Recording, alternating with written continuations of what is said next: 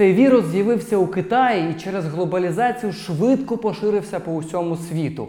Першим в Європі він вдарив по Італії, але згодом впала уся Європа. Центральні вулиці міст спорожніли цілі міста та держави закривали свої кордони. Люди, як вміли, робили респіратори, і здавалося, що це кінець світу. Знайома картинка, чи не так? Історія на кшталт коронавірусу вже ставалася з нами, щоправда, 700 років тому і у набагато більших масштабах. І тут не обійшлося без щурів, котів і Криму.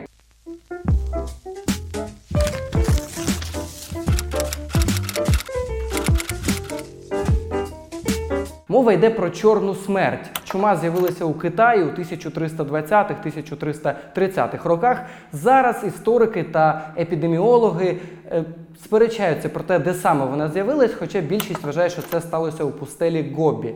Це зараз на кордоні Китаю та Монголії. Справа в тому, що Китай це початок великого шовкового шляху, який сполучає схід та захід.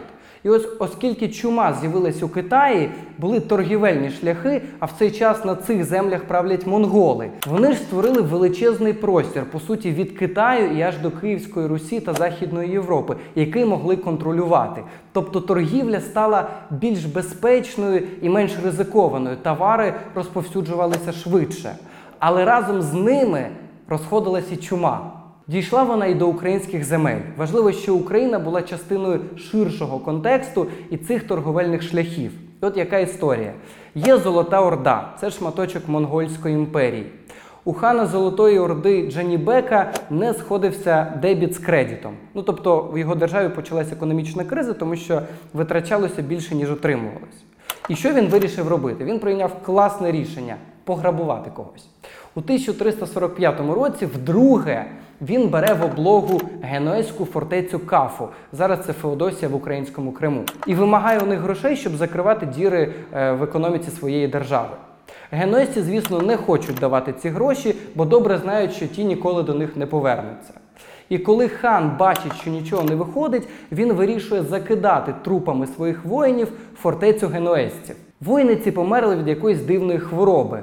Жителі кафи, звісно, ходять навколо цих трупів, і, звісно, там є щури.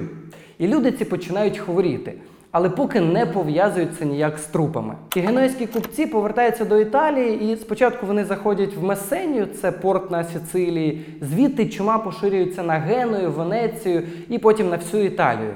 Влітку 1348 року пандемія охоплює Францію, Англію, Португалію, Німеччину і навіть доходить до Скандинавії і починає прямувати на схід, тобто до нас.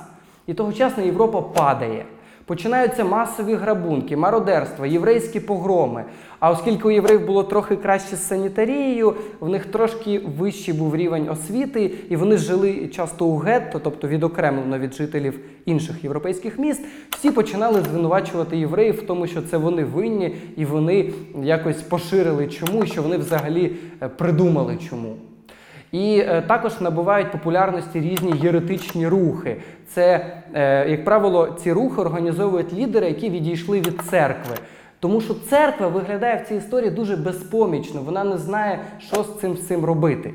Окрім цього, деякі міста довго вагались і думали, можливо, не треба запроваджувати карантини, локдауни, можливо, це не так страшно, може нам все це просто розповідають, перебільшують.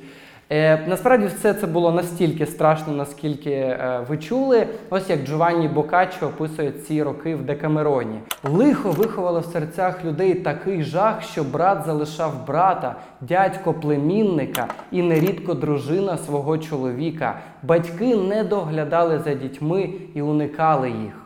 І ось така Європа, як і зараз, намагалась зупинити чорну смерть. Слово карантин з'явилось якраз у ці часи. Для всіх, хто сухопутно діставався Венеції, запроваджували Трентіно 30 днів на ізоляції. А тих, хто на кораблях заходив у гавані прекрасного міста, змушували 40 днів карантіно відсидіти на кораблі в карантині. І якщо у венеційської влади були підозри, що хтось на тому кораблі таки хворий, цей корабель просто йшов на дно. Були інші способи боротьби з чумою. У Польщі король Казимір III виставив форпости і не пускав тих, у кого були симптоми чуми. Ну, це могли бути, наприклад, так звані бубони на тілі, тому цю е, чуму називають бубонною.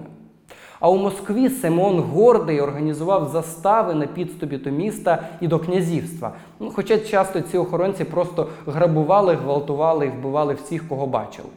А ще виникли ці маски-респіратори. Ви точно пам'ятаєте так званих чумних лікарів е, з дивною маскою на обличчі. Насправді у цих масках було багато різних трав, які в теорії могли захистити від чуми.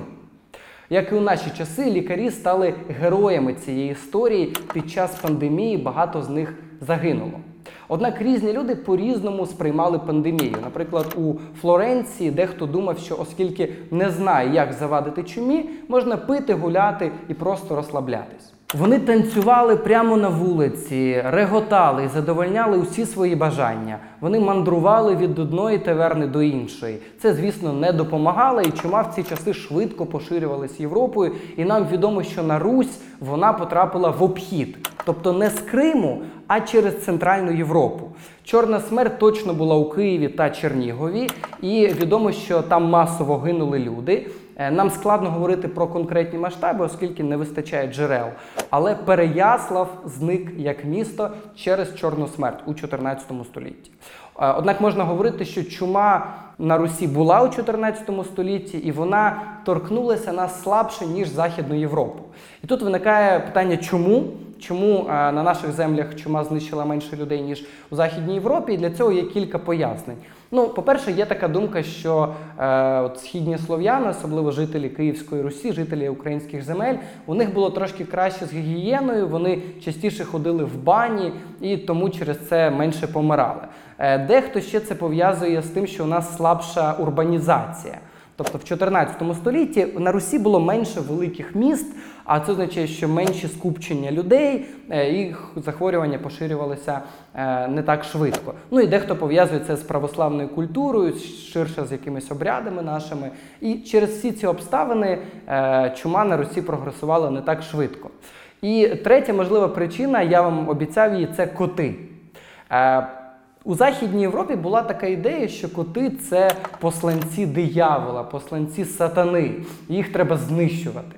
І от якраз перед початком чорної смерті у Західній Європі, якраз перед тим як е, е, чорна смерть перейшла з Китаю та на наші терени, в Західній Європі історики стверджують, що люди знищили близько 10% котів, можливо більше. Це саме на території Західної Європи.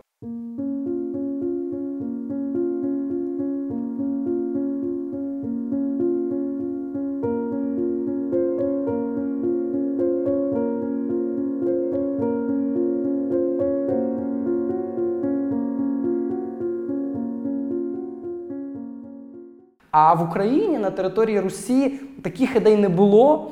Це означає, що котів не знищували, тобто їх було багато, а коти їли щурів, і е, через це щури не так швидко поширювали чорну смерть, тому люди менше тут у нас помирали. Це звучить трохи цинічно, але деякі історики кажуть, що у чуми були й позитивні наслідки. Серед іншого, кількість населення у Європі зменшилась. Ми можемо говорити, що через смертність виросла зарплата ремісників, їх стало менше, а попит на них залишився такий же або навіть збільшувався.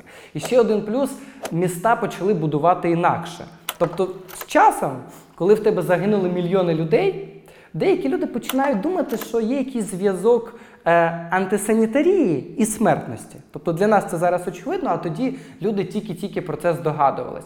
І щоб е, антисанітарія була, щоб стан е, міст був не такий жахливий, їх почали інакше будувати. Наприклад, вулиці ставали ширшими, площі більшими, і так європейці почали трохи менше хворіти. Ну а ще е, селяни теж такий плюс. Селяни були в дефіциті, на них був великий попит, попит на е, робочу силу на селі.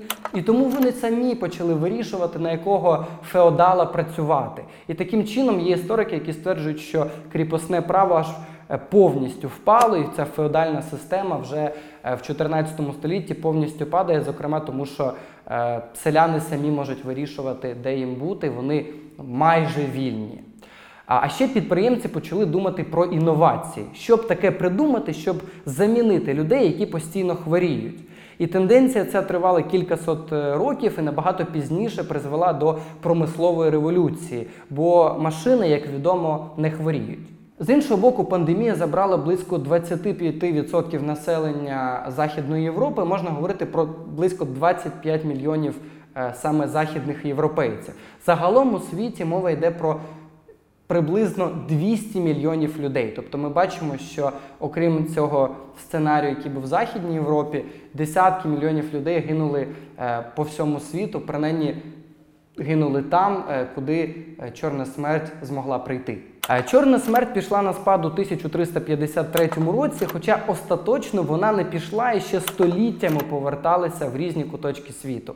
Зокрема, у східній Європі теж були спалахи чорної смерті. Е, На наших теренах це ще відбувалось не раз. І все це продовжувалось, поки у 1943 році Зельман Ваксман не винайшов стрептоміцин, який міг допомогти у боротьбі з чумою. Це був американець, лауреат Нобелівської премії, який народився у 1888 році у Вінницькій області і закінчив Одеську гімназію номер 5